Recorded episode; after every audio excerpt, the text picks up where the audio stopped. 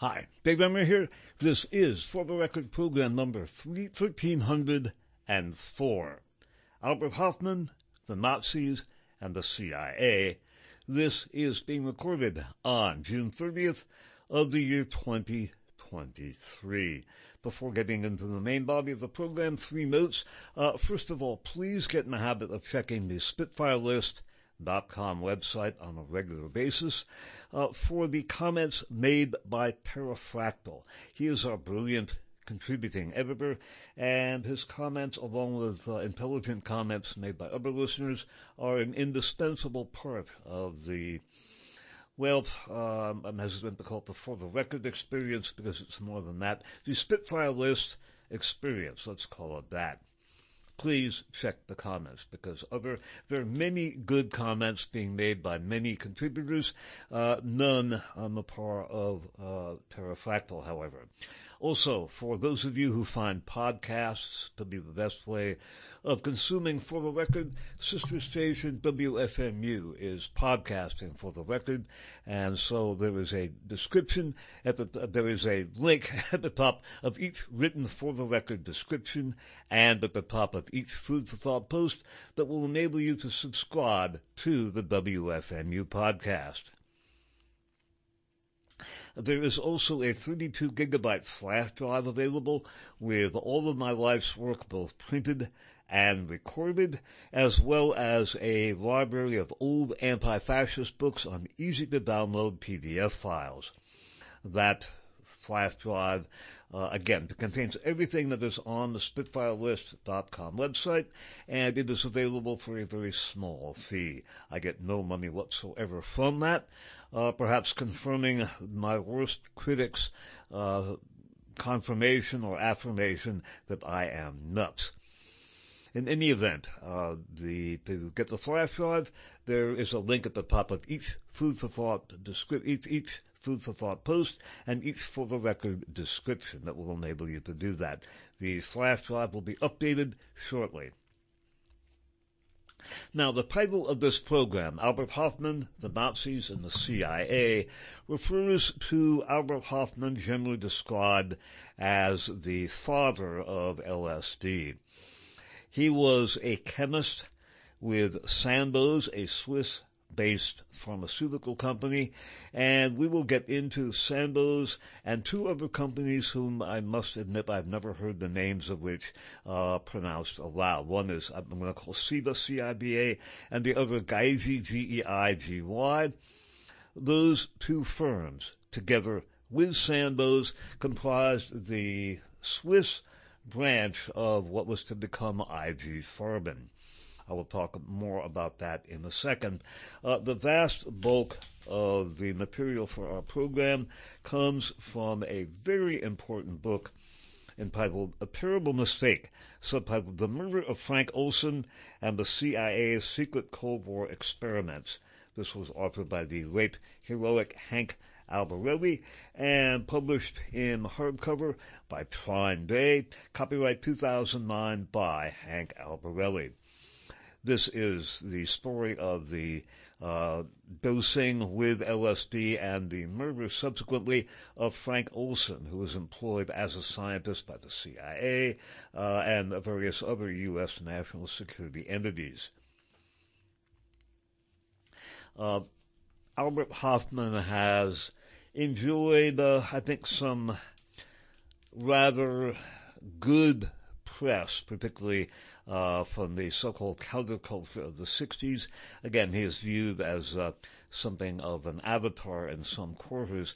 In fact, Albert Hofmann has a history of uh, working with some very insidious elements.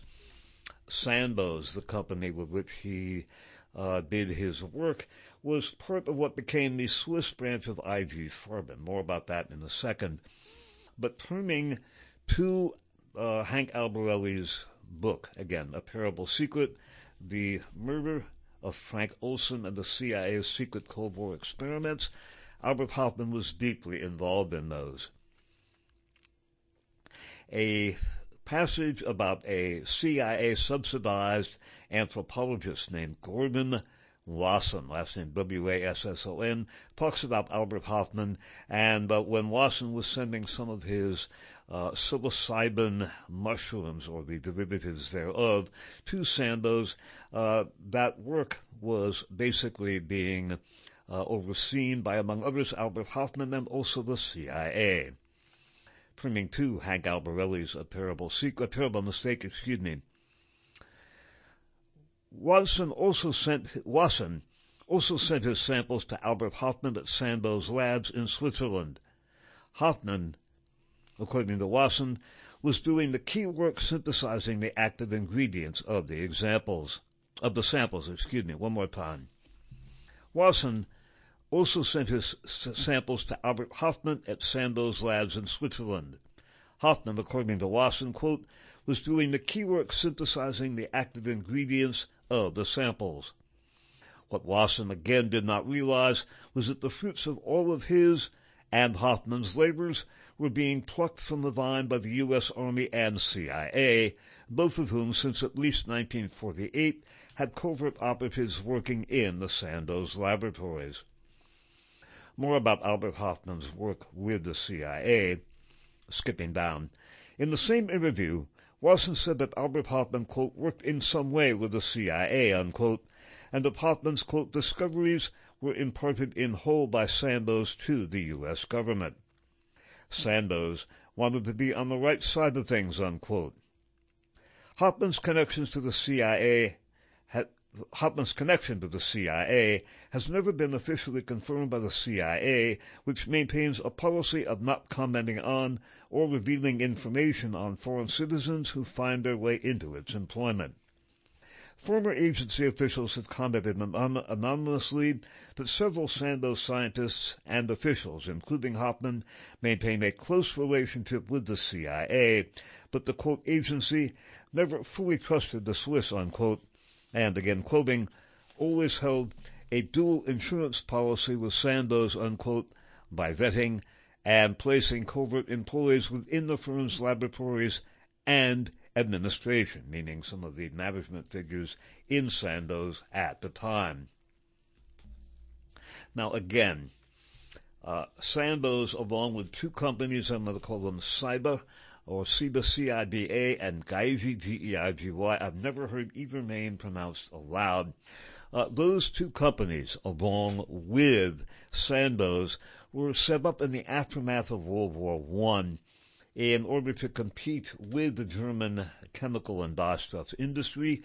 Ultimately, when the IG Farben chemical cartel was formed, uh, basically midwived by John Foster Dulles at Sullivan and Cromwell, when that cartel was formed, eventually uh, the three companies, Sandoz, Ciba, and Geigy, that were set up to compete with it, were absorbed into it and became part of the IG Farben cartel. Albert Hofmann is very well known for having synthesized LSD while working with Sandoz in 1938, and then he supposedly took a little bit and went on a bicycle ride in 1943 and had all sorts of wonderful experiences and uh, discoveries. And that in many ways was the initiation of what uh, over the decades was to be called, uh, was to become known as the psychedelic experience. It also uh, applies to experiences with mescaline and psilocybin and other hallucinogens. What is not as well known, however, is that when Albert Hofmann took his storied bicycle ride, the company that he worked for, and in fact all three Swiss firms that were associated with IG Farben were under indictment in the United States for having collaborated with Nazi Germany we talked about this in the Record 1135, and I'm going to recap part of that. This is from one of the books that is available for download for free on the SpitfireList.com website. It's called Treason's Peace, German Dyes and American Dupes by Howard Watson Armbruster, A-M-B-R-U-S-T-E-R, published in hardcover by the Beechhurst Press, Beechhurst Press, copyright again, uh, well, published in 1947. Now about uh, Sandoz, uh, Ciba, and Geigy, and they're being under indictment in the U.S. We read as follows. A Another indictment accusing General Aniline and General Dyestuff of conspiracy in the dye industry was filed in the New Jersey District Court on May 14, 1942. But in this instance, Farben, local address still unknown, was named only as a co-conspirator. Those indicted included DuPont, Allied Chemical and Dye, and American Cyanamid, and also Farben affiliates the American Ciba, Sandoz, and Geigy. Some 20 officers of the corporate defendants, including Ernest K. Halbach and two of his Farben pals, were also indicted in this case. The alleged conspiracy included worldwide restrictions in the manufacture, distribution, import and export of dyestuffs stemming out of the international cartel set up in 1928, in which co-conspirator Farben was the dominant influence. A long list of other co-conspirators included the Swiss Ciba, Sandoz, and Geigy companies with Cincinnati Chemical Works, their jointly owned American concern. Imperial, Imperial Chemical Industries and its Canadian subsidiary, the French Kuhlmann, Japan's Mitsui, and DuPont ICI branches in Brazil and the Argentine. In this case, antitrust spread its largest net and landed speckled fish of many varieties and many nations. All have been gathered in Farben's net of the world's dye industry. When Secretary of War Stimson and Attorney General Biddle agreed to postpone the trial until it would not interfere with war production, one Justice Department official was quoted as saying sourly, quote, First, they hurt the war effort by their restrictive practices, and then, if caught, they use the war effort as an excuse to avoid prosecution, unquote. A tug of war went on under cover over whether to compromise, dismiss, or forget this case. Finally, compromise won. In April of 1946, after Tom Clark had become Attorney General, the indictments were completely dismissed as to 11 of the defendants, including General Dyestuff's celebrated Halbach, and were partially dismissed as to four of the corporations and eight of the other individuals named. At the same time, pleas of nolo contendere, which is equivalent to guilty, were entered, and the Justice Department notified the court that under these circumstances it would not be in the public interest to stay the trial. No decree was entered by the court, so the contracts were not officially abrogated. Uh, no, indeed, they weren't, and it was in the immediate post-World War II period that many of the Nazi-aligned individuals and institutions, and also individuals and institutions that had uh, been working with the Japanese in uh, Asia, began to network with and to work for the U.S. in various capacities. Uh, perhaps in addition to the Gehlen Spy Organization, about which we've spoken many times, uh, there is also the celebrated Project Paperclip, in which many of the Nazi scientists who have worked for the Third Reich jump to the U.S. In For the Record program 1123, we gave some background to some of the uh, Project Paperclip machinations, and we noted in that broadcast that by the time the Dachau medical experiments uh, trial at Nuremberg was taking place, this a trial of doctors and uh, individuals who had been involved with the Dachau medical experiments, by the time that case or those cases came to trial, and the uh, in, the legal uh, eagle, so to speak, who presided over that trial was none other than Leon Jaworski, who went on to become Watergate special prosecutor. He was a Warren Commission counsel. He also, along with Robert Storey, was in charge of the Texas Court of Inquiry. That was the Texas state body that was put together to uh, allegedly investigate the assassination of JFK. Robert Storey as Colonel Robert Storey passed down the, the, the order to relax the anti or the denazification order at Nuremberg. That helped to pave the way for Paperclip, the Gehlen org, etc.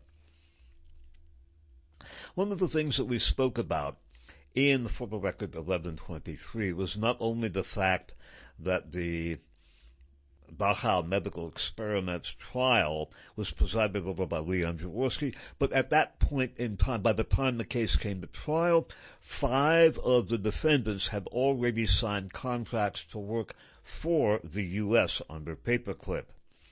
We also noted in that program that the Kaiser Wilhelm Institute's uh, aviation medicine subsidiary was uh, basically centrally involved in the Dachau medical experiments. We also noted that work at the Kaiser Wilhelm uh, aeromedical, spa- uh, aeromedical medicine facility continued apace through the close of the Third Reich right on up into uh, service for the Americans. Basically, the pictures of Hitler and Hermann Goering were taken down. They were replaced with pictures of Harry Truman and Dwight Eisenhower, and the work continued apace. Apparently, at the Dachau uh, concentration camp, there was also some serious experimentation with psychoactive drugs. Mescaline was one of them, and uh, there are certainly indications that LSD might have been used as well, although no hard documentation has emerged that I'm aware of. Uh, the documentation on the chemical experiments at Dachau uh, is scanty and probably incomplete. What's worth noting is that the experiments at Dachau were um, um, using psychoactive chemicals such as mescaline were at the instigation of a branch of the SS called the Ahnenerbe, or the Ancestral Research Branch of the Nazi SS. They were involved in various things, including expeditions to Tibet, expeditions to the Amazon to uh, gather psychoactive plants and other uh, potentially useful plants.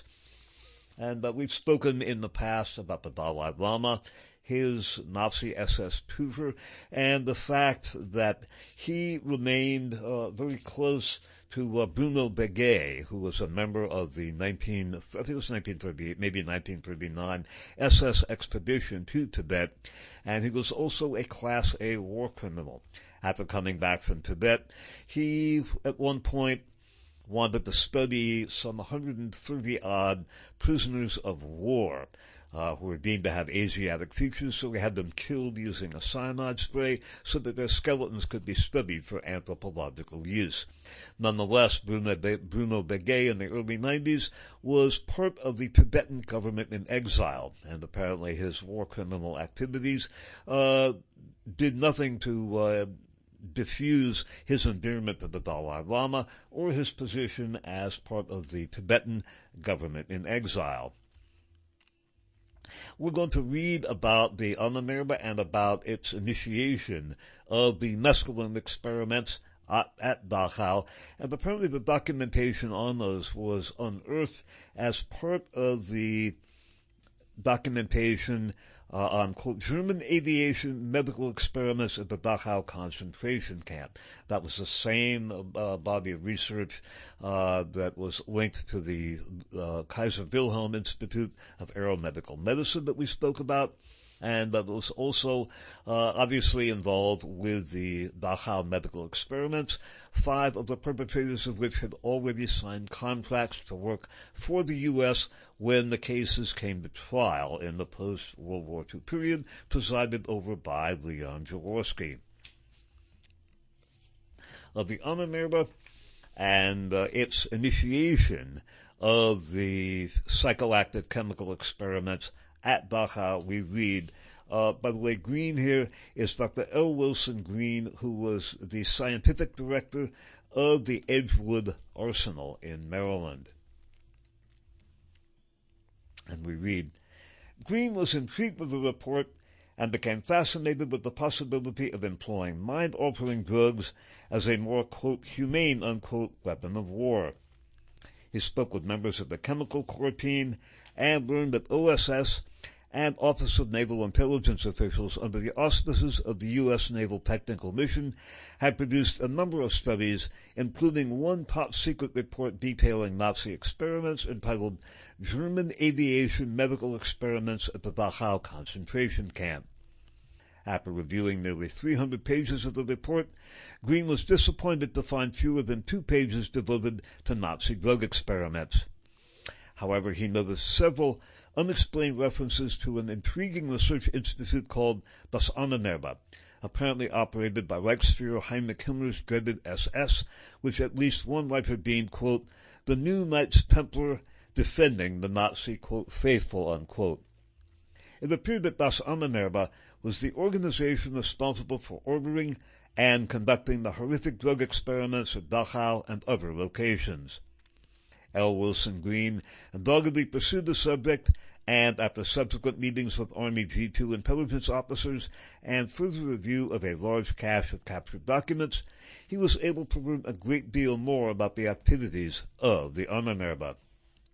In short, Himmler, along with the occultist Hermann Wirth, W-I-R-T-H, and race-obsessed Richard Walter Darre, D-A-R-R-E, had founded the Ahnenerbe in 1935.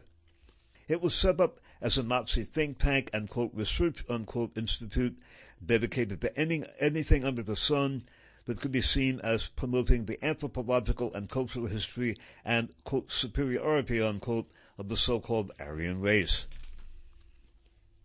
The Ahnenerbe's founding papers stated its primary objective was to quote promote the science of ancient intellectual history unquote.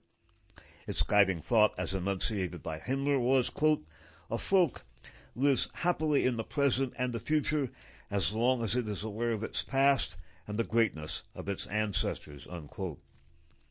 The Ahnenerbe operated a vast number of branches and over 30 programs including quote folk unquote research, religious history, astronomy, geophysics, biology, botany, expeditions, cave studies, natural history and plant genetics, and preparations. In April of 1945, American troops stumbled across a massive cache of Ahnenerbe files hidden in a dark, bank cave called Kleines Teufelsstock, the Little Devil's Hole, near the Bavarian, the Bavarian village of Pottenstein. For the next four years, American intelligence officials closely studied the captured documents, eventually sending many to the Army's Edgewood Arsenal and Camp Detrick. Green was amazed to read that Ahnenerbe-funded expeditions had spent months in the jungles of South America and the mountains of Tibet in search of exotic, hallucinogenic substances and plants. Documents revealed that numerous samples had been collected and returned to Germany from one from one extensive trip to Amazonia, South America's Amazon rainforest. One more time. Documents revealed that numerous samples had been collected and returned to Germany from one extensive trip to Amazonia, South America's, South America's Amazon rainforest.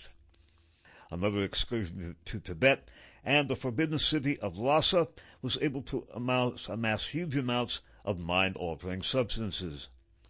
Ahnenerbe teams also trekked the mystical Himalayas where they collected every plant specimen that caught their fancy. Within weeks of launching his research, Dr. Green came across documents that threw more light on the Ahnenerbe-funded mescaline experiments. Years later, in 1961, French writer Christian Bernadac, B-E-R-N-A-D-A-C, would use the same files to account for the horrors of Dachau. Bernadac reveals that, that the Ahnenerbe, one more time, Bernadac reveals that the Ahnenerbe performed extensive experiments at Dachau and other camps with, quote, a Mexican plant, a tiny, thornless cactus, peyote, combining the required properties and potentialities, and another Mexican plant that, that he said was, quote, Sinicuichi, S-I-N-I-C-U-I-C-H-I, an auditory hallucinogenic, which robbed those who assimilated it of their memory, unquote. Speaks of progenitors of peyote and mescaline citing the Wheatfield Indians of Mexico and an obscure early 1900s New York cult leader Joseph Rave, R-A-V-E, who replaced the communion wafer with a, quote, drink of light, unquote, comprised of mescaline. Also extolled were brothers Julian and Aldous Huxley, who tripped repeatedly on mescaline and LSD. Bernadac then reveals that eight Dachau inmates were selected for drug experiments conducted by SS physician Colonel Kurt Plopper, P-L-O-P-P-E-R. In vivid detail, Bernadac, who interviewed one of the former inmates, Arthur Haulot, H-A-U-L-O-T, writes that Colonel Plopper handed Haulot a glass of cognac laced with mescaline. Haulot recounted that nothing happened for the next two hours. Quote, then I began to be aware of the effects of the poison, unquote, Haulot said. I saw an extraordinary, an incredibly colored vision. The visions kept on coming. They started to come quite quickly until I felt that my head was entirely filled with these creations. For me, these visions assumed geometric forms, shifting from rhomboids to undulating curves. Each of them arose from a source, a central point of very profound violet, out of which they pulsed with a rhythm that I felt as a music, taking on both the subtlest and the richest of colors, unquote. After a while, Plopper walked over to Haulot and asked, quote, listen to me carefully. Do you think that with a man in your condition, it would be possible to get him to say things that he doesn't want to admit, unquote? Haulot recalled, quote, it took a great deal of effort for me to understand his question, and I answered it very decidedly that it wouldn't be possible, unquote. About an hour later, Plopper asked the same question. At that time, unquote, Haulot said, I was dominated by the visions which kept growing richer and more vividly colored all the time, so that the fact of being forced to return to reality, and particularly to open my eyes and reason, seemed to me to be an agony beyond any comparison with all that I had suffered until then in three years of life in the concentration camp. Unquote. With effort, although answered, yes, everything, unquote. And then he added, ask me if I killed my father or my mother, I'd say yes, just to get you to leave me in peace, unquote. Plopper laughed and left the room. Soon after reading about the Dachau medical experiments, Green's attention turned to the powerful drug about which he had been alerted months earlier through top secret army reports from Europe. Right away, Green said, he, quote, was struck by the physical proximity of the laboratory doing the most to refine the ergot and the camp where most of the mescaline experiments was performed. Ergot, by the way, is a mold. We're going to talk more about that in a second. Uh, when it grows on a grain, it produces a number of chemicals, one of which is LSD-25, and also uh, some powerful vasoconstrictors that uh, can produce uh, gangrene. We're going to talk about the apparent dosing of a town in France with ergot and or LSD in just a minute. Uh, that may very well have been done by agents of the U.S. National Security Establishment, and certainly Albert Hofmann appears to have actively covered that up. More about that in a second. Right away, Green later said, again, he was in charge of scientific uh, activity, he was a scientific director at Edgewood Arsenal. Right away, Green later said he was, quote, was struck by the physical proximity of the laboratory doing the most to refine ergot and the camp where most of the mescaline experiments was performed, unquote. The Sandoz laboratories in Basel, Switzerland were only 400 kilometers or 248 miles away from Dachau.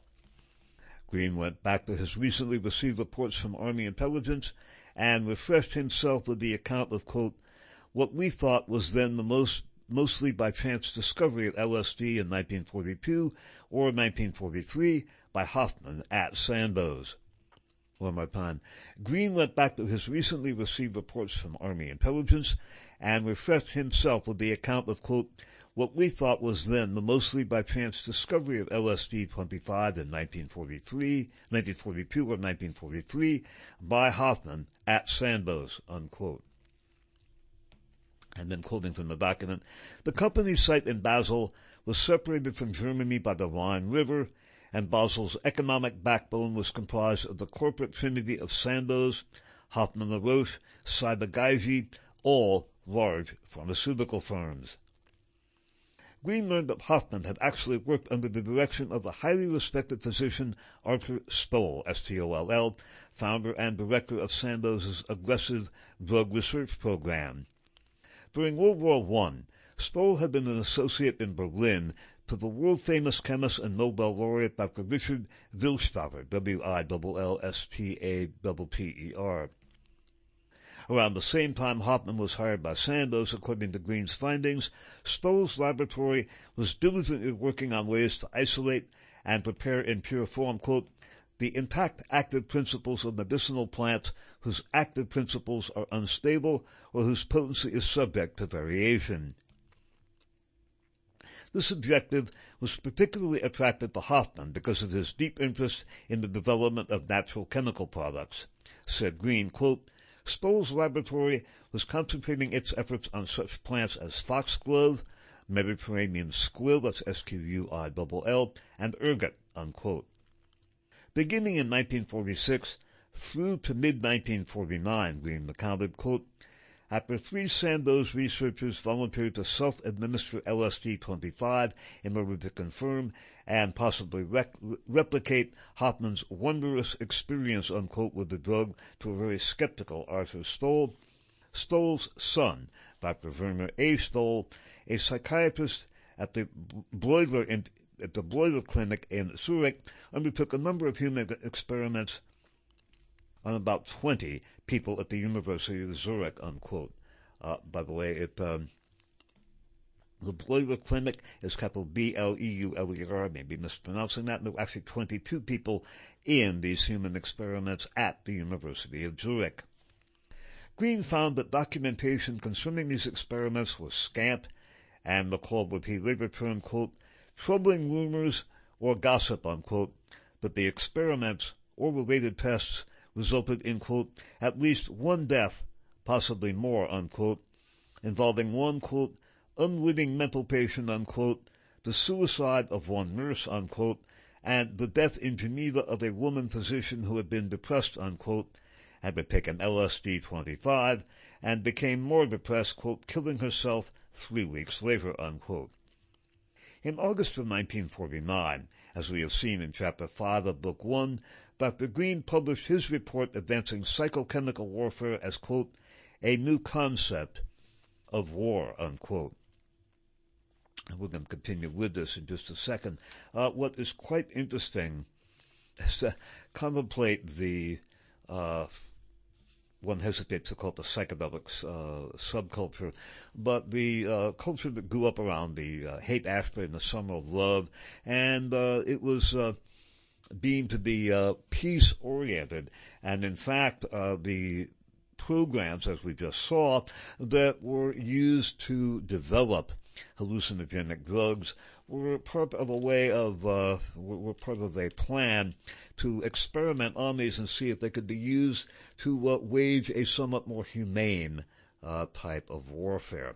Certainly, dosing somebody with psychoactive drugs is more humane than blowing them up or shooting them or whatever.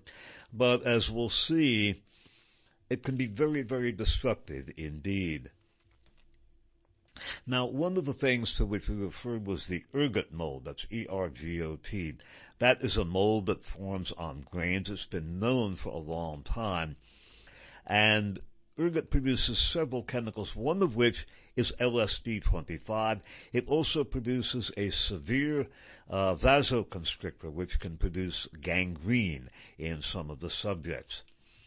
And there are indications uh, that, in fact, uh, a city or a, a, town in southern France was deliberately dosed with, uh, well, ergot and uh, as we'll see, uh, the behavior of Albert Hofmann in connection with this uh, is noteworthy because it manifests what in legal, what in law is known as the consciousness of guilt principle. When called upon to uh, analyze and comment on the uh, Pont Saint-Esprit outbreak of apparent ergot uh, poisoning or contamination, Albert Hofmann, although he clearly saw that the outbreak in Pont Saint-Esprit, again, a town in southern France, was uh, consistent with uh, ergot poisoning or ergot uh, contamination, he went out of his way to attribute the phenomenon that we're about to examine to uh, a mercury compound, which was not something that was involved with this outbreak, and indeed it was Hofmann himself who noted that the mercury compound was not uh, apparently responsible for what took place in Pont Saint-Esprit, despite the fact that he, officially he did attribute the outbreak to mercury. Again, uh, the legal principle of consciousness of guilt is fundamental here. And what we're going to read next is the account of the outbreak of Pont Saint-Esprit in Provence in southern France on August 16th of 1951. Behold the town, situated on the Rhone River, that's R-H-O-N-E, founded in the 5th century, is the town of Pont Saint-Esprit in the Languedoc-Roussillon region of southern France. It is 1951, yet if any visitor were to gaze about, he or she would see few, if any, trappings of modernity. Indeed, any visitor would easily feel they had been transported back at least a thousand years in time. Observed one visitor in 1951, the area surrounding the town has lain for centuries comparatively untouched by the convulsions that have sent the remainder, that have rent the remainder of the world, as it is witnessed by the numerous Roman and medieval buildings that still remain intact. It is a place where, so one might imagine, nothing ever happened here. Unquote. August 16th, 1951, had begun as yet another uneventful day in the idyllic town until two hours before noon, when a young farmer stumbled through the front door of Dr. Jean Vieux, V-I-E-U. The man, who lived nearby, was babbling incoherently and waving his arms about as if he was being attacked by a swarm of bees. No sooner had Dr. Vieux managed to calm the man than a second neighbor appeared at his door. This man, too, was ramping nonsensically and seemed to be in the grip of wild hallucinations. It took Vieux and two assistants nearly an hour to convince the man that the snakes he claimed were slithering about his insides were not consuming him. Five minutes later, a third man, also acting bizarrely, arrived at the doctor's door. Soon, and for the remainder of the day, the bewildered doctor was inundated by a stream of strangely, often wildly disoriented townspeople. By nightfall, he was doing his best to treat nearly 75 delirious patients, 22 of whom had to be sheltered in the barn because the local hospital was overflowing with stricken victims. Doctors were summoned from surrounding areas, and they too were baffled by what was happening. Many patients had to be forcibly tied to their beds. When nurses ran out of rope, they used horse harnesses. Some patients managed to break free of their restraints and ran screaming through the streets. An eleven-year-old boy threw his mother to the ground and tried to strangle her. A local politician stripped off his clothes, and merrily danced naked in the town square. An elderly man ran about yelling, quote, My belly is full of snails. They are burning me to death. I am in the water, unquote. When he finally sat down, he said, quote, I am now sending out radio messages everywhere. Get me an x-ray. Get me the x-ray and you can see, unquote. One young man in his early twenties had become so violent that he had to be subdued by three ambulance attendants. Even the attendants could not restrain the man who viciously fought them, and two more came to their assistance. With considerable, with considerable effort, the five men were able to put the crazed young victim into a straitjacket. But as they tried to fasten it, the young man suddenly pushed the attendants away, ripped the jacket from his body, and tore the thick canvas down the middle into two pieces. Eventually, the young man was tied down with thick leather straps in a prone position on his back onto a cot in the local jail cell. Within minutes, however, he had loosened one strap and chewed the others to pieces with such a frenzy and intensity that some of his teeth fell out of his bloody mouth. When he finally managed to break loose, he screamed that monsters were attacking him, and he seized the metal bars of his cell, frantically trying to escape. With superhuman strength, he was able to bend them slightly before he was again restrained. Another young lad of about twelve years of age ran about the town screaming that dead people were rising up out of the ground at a nearby cemetery. Quote, they're coming to eat us. They're coming to eat us alive, unquote, warned the frantic boy. A young woman in her late teens tore off her dress and went about in her underwear, mimicking the sounds of farm animals. Another woman went from door to door announcing that the second coming was at hand, shouting, quote, the Son of God will be here at any moment. Repent now while there is still time, unquote. A five-year-old girl told her mother, Tigers are going to eat us all. They're going to rip us to pieces, unquote. The girl pointed to the ceiling of her room and cried, Blood is dripping down on everything. Can't you stop the blood, unquote? Dogs and cats were not immune to the outbreak and were also behaving oddly. Several animals dropped dead. One dog sat in the town square and howled at the sun for nearly an hour before someone hauled it away. A police officer called to the scene remarked later that there had been no sexual acts, rapes, or molestations committed during the incident. This, despite the fact that many people seemed possessed by an odd euphoria and went about prof- profusely professing love for the world and all its inhabitants as one Paris reporter described the town's bizarre outbreak, quote, it is neither Shakespeare nor Edgar Poe. It is, alas, the sad reality all around Pont Saint-Esprit and its environments where terrifying scenes of hallucinations are taking place. They are scenes straight out of the Middle Ages, scenes of horror and pathos full of sinister shadows. The doctors are beside themselves with work. The rumors are wild and contradictory. Fear hangs over the town everywhere. No one knows when it will end. With every passing hour, rumors and speculation ran rampant about the cause of the spontaneous outbreak of insanity. Some townspeople claimed that the local gendarme had poisoned the town's water supply.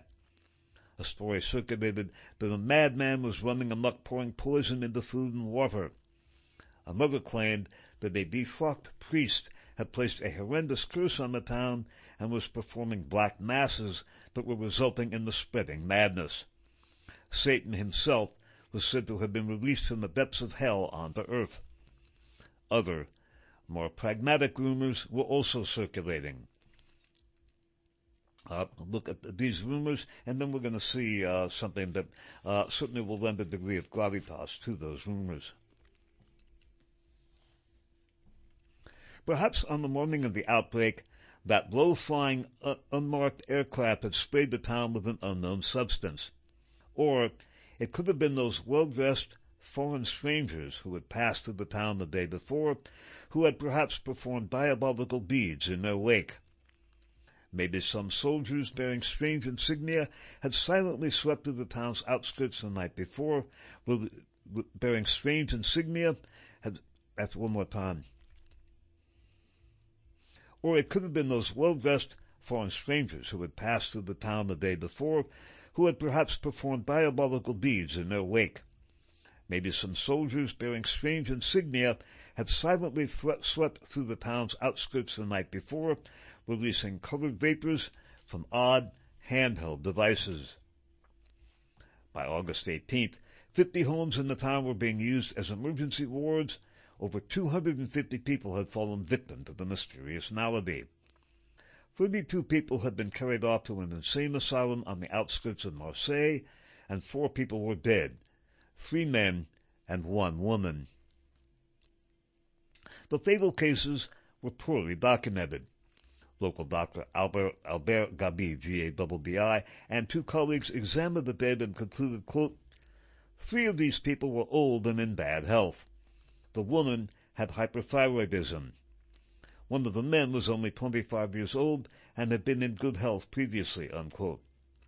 Gabbi reported that all four people, quote, died in muscular spasm and in a state of cardiovascular collapse. The blood urea was raised to 150 milligrams per 100 milliliters. The woman showed at her death a moist gangrene of the toes, unquote. Children, according to Gabbi's group, develop disorders more quickly than adults. In two cases, Gabbi stated, we observed epileptiform convulsions controlled by barbiturates, unquote. The doctors summarized their findings as best they could. An interesting feature of some cases was that the delirium was the first serious sign to be noted. It then appeared very late, between 10 to 12 days after the first onset of the poisoning. It is difficult to know just how many people presented with only slight disorders, disturbances of digestion and sleep, but it was about 150. A pregnant woman was seen with frank hemorrhages and several women menstruated prematurely. Now that we have gathered the documents together, 15 days after the poison was taken, it is still too soon to give a definite balance sheet. Nevertheless, we can foresee the complete disappearance of the vascular disorders, but we cannot say what the effect will be on the minds of some of the patients, in particular on the minds of alcoholics who fell victim to the poison. Note again some of the rumors that were going around. I'm going to repeat these. Other, more pragmatic rumors were also circulating. Perhaps on the morning of the outbreak, that low-flying aircraft had sprayed the town with an unknown substance. Or it could have been those well-dressed foreign strangers who had passed through the town the day before, who had performed, who had perhaps performed diabolical deeds in their wake. Maybe some soldiers bearing strange insignia had silently swept through the town's outskirts the night before, releasing colored vapors from odd, handheld devices. Those rumors uh, may have had some uh, grounding in substance, because before we get back to Albert Hofmann and his very suspicious behavior with regard to the Pont Saint-Esprit outbreak, we note the following. This is about Dr. Johnson who had written about the Pont Saint-Esprit outbreak. Nor could Dr. Johnson or other medical authorities known that at the time of the Pont Saint-Esprit outbreak, a group of Camp Detrick scientists just happened to be visiting France. The evidence is in Frank Olson's passport as well as the passports of other SOD scientists. Nor was Johnson aware that Sandoz and CIA officials were engaged in discreet, ongoing discussions about the quote, secret of Pont Saint-Esprit one more time. Nor could Dr. Johnson or other medical authorities have known that at the time of the Pont Saint-Esprit outbreak, a group of Camp Detrick scientists just happened to be visiting France. The evidence is in Frank Olson's passport, as well as the passports of other SOD scientists. Nor was Johnson aware that Sandoz and CIA officials were engaged in discreet, ongoing discussions about the quote, secret of Pont Saint-Esprit. Well, indeed. And uh, one of those Sandoz, possibly CIA officials, was none other than Albert Hofmann.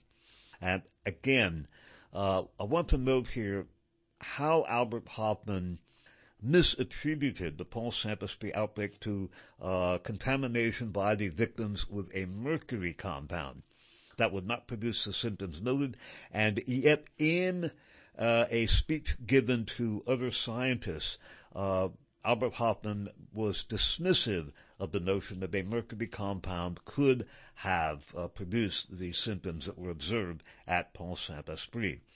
Now this again is the legal principle of consciousness of guilt. Uh, we'll begin with uh, what Albert Hofmann, his, his presence in Saint, Pont Saint-Esprit and how he misattributed the outbreak to a mercury compound. And again, there's a book uh, by a Mr. Fuller, Fuller that talks about this. Much overlooked in Fuller's book is a brief section about the presence of Sandoz Company researcher Dr. Albert Hofmann in Pont Saint-Esprit during the summer of 1951. Hofmann himself has briefly and parenthetically mentioned the French outbreak in his own book, LSD, My Problem Child, first published in 1979, but for some reason he does not mention that he was in the town of Pont Saint-Esprit in the days immediately following the outbreak. Hofmann's account is not only parenthetical, but of questionable accuracy. The mass poisoning, and I'm quoting here, the mass poisoning in the southern France city of Pont Saint-Esprit in the year 1951, which many have attributed to ergot containing bread, actually had nothing to do with ergotism. It rather involved poisoning by an organic mercury compound that was utilized for disinfecting seeds, unquote. Elsewhere, Hofmann again downplays or evades the truth about the etiology of Pont Saint-Esprit's days of madness. In an eloquently written chapter of Gordon Wasson's classic The Road to Eleusis, Hofmann provides an overview of the quote, storied past, unquote, of Ergot of Rye but totally overlooks Pont Saint-Esprit. Note that again, this last sentence again. In an eloquently written chapter of Gordon Wasson's classic The Road to Eleusis, that's capital E-L-E-U-S-I-S, Hofmann provides an overview of the quote, storied past, unquote, of Ergot of Rye, but totally overlooks Pont Saint-Esprit. Dr. Fuller informs his readers that in August of 1951, after Hofmann and his superior, Dr. Arthur Stoll, learned of the Pont Saint-Esprit outbreak, they were, quote, alarmed because the psychogenic symptoms were identical to those of LSD-25, and the two of them were sitting on top of the knowledge of the possible explanation for ergotism hystérique might lie personally in the discovery of the new drug, unquote. Fuller who interviewed Hofmann and Stoll, wrote that the two physicians, quote, lost no time getting in touch with Professor Gaston Giraud, capital G-I-R-A-U-D, at the University of Montpellier, and within days, a meeting was held with many doctors involved in the Pont Saint-Esprit case, unquote. Professor Giraud was a lead scientific investigator into the incident. At this meeting, Hofmann and Stoll, quote, revealed their new studies to the assembled doctors and compared the results to those of Le Pain Maudit, the damned bread. Unquote. Fuller continues, They reviewed all the facts together, how the ergot forms on rye grain, then ferments under certain conditions of humidity, liberating several alkaloids of ergot. LSD-25, it was noted, was one of the alkaloids produced by the fermentation of ergot. Hofmann pulled no punches when he talked to the doctors gathered at Montpellier. He described the discovery of the new drug as, quote, appalling, frightful, and shocking, unquote. He told them that, regrettably, if it were improperly used and distributed, it might bring more destruction than the atomic bomb. Highlighting the psychogenic effects of LSD-25 and historical ergotism, which were strikingly similar he condensed them into two main categories. One, magical and enchanting hallucinations of colors in the nature of Ali Baba's cave, and two, atrocious hallucinations, including changes in distances, or with the ceiling descending and the walls closing in on the victim. The new discovery did not produce direct erotic symptoms as hashish and other drugs often did. The doctors at the meeting agreed that mercury poisoning was not evident in any manner, especially because of the persistent lack of kidney or liver damage. The evidence was stronger now than it had ever been. Ergotism, especially in the light of the traces of ergot found in the analyses at the Marseille laboratories, was unquestionably the probable cause of the rare outbreak. And again, uh, note the following, and the, the, again, the principle of consciousness of guilt is fundamental here. Uh, reiterating a couple of sections. Nor could Dr. Johnson or other medical authorities have known that at the time of the Pont Saint-Esprit outbreak, a group of Camp Detrick scientists just happened to be visiting France. The evidence is in Frank Olson's passport, as well as the passports of other SOD scientists. Nor was Johnson aware that Sandoz and CIA officials were engaged in discreet, ongoing discussions about the quote, secret of Pont Saint-Esprit, unquote. And again, uh, note the following again. I know this is repeating, but again, the, the, the principle of consciousness of guilt. Much overlooked in Fuller's book is a brief section noting the presence of Sandoz Company researcher Dr. Albert Hofmann in Pont Saint-Esprit during the summer of 1951. Hofmann himself has briefly and parenthetically mentioned the French outbreak in his own book, LSD, My Problem Child, first published in 1979, but for some reason he does not mention that he was in the town of Pont Saint-Esprit in the days immediately following the outbreak. Hofmann's account is not only parenthetical, but of questionable accuracy.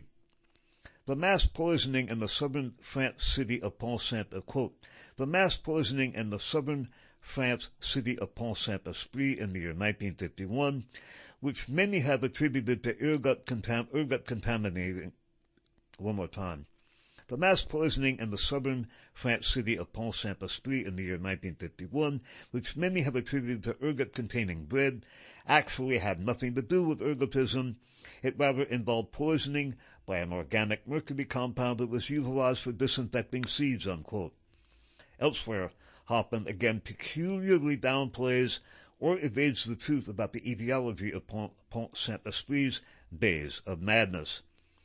In an eloquently written chapter of Gordon Wasson's classic The Road to Eleusis, Hofmann provides an overview of the storied past, unquote, of Ergot of Rye, but totally overlooks Pont Saint-Esprit.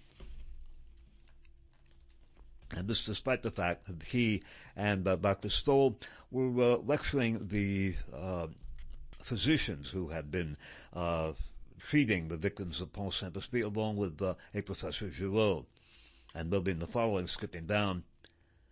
The doctors at the meeting agreed that mercury poisoning was not evident in any manner, especially because of the persistent lack of kidney or liver damage. The evidence was stronger now than it had ever been. Ergotism, especially in light of the traces of ergot found in the analyses at the Marseille laboratories, was unquestionably the probable cause of the rare outbreak. And did that have anything to do with the uh, Camp Detrick officials who were visiting France? And uh, the fact that Sandoz and CIA, as noted here, nor was Johnson aware that Sandoz and CIA officials were engaged in discreet, ongoing discussions about the quote secret of Pont Saint-Esprit. Again, the fact that Albert Hofmann, uh, along with uh, Dr. Stoll, was addressing the physicians who had treated the Pont Saint-Esprit victims and talking about ergot poisoning and LSD and all the things it can do. The fact that he was in Pont Saint-Esprit and immediately after the outbreak, and then attributed that to mercury poisoning, uh, or poisoning from a mercury compound, that is very, very strange, despite the fact that the mercury poisoning thesis had been dismissed by those doctors. Again, uh, check SpitfireList.com for the comments about Perifractal, links at the top of each food for thought uh, post and each written for the record description that will enable to enable you to subscribe to the WFMU podcasts and also links at the top of those same food for thought descriptions, food for thought articles, and the written for the record descriptions that will enable you to obtain the flash drive with all of my life's work on it. That flash drive will be updated shortly. This concludes for the record program number 1304. Albert Hofmann, the Nazis, and the CIA. This is being recorded on June 30th of the year 2023. I'm Dave Emory. Have fun.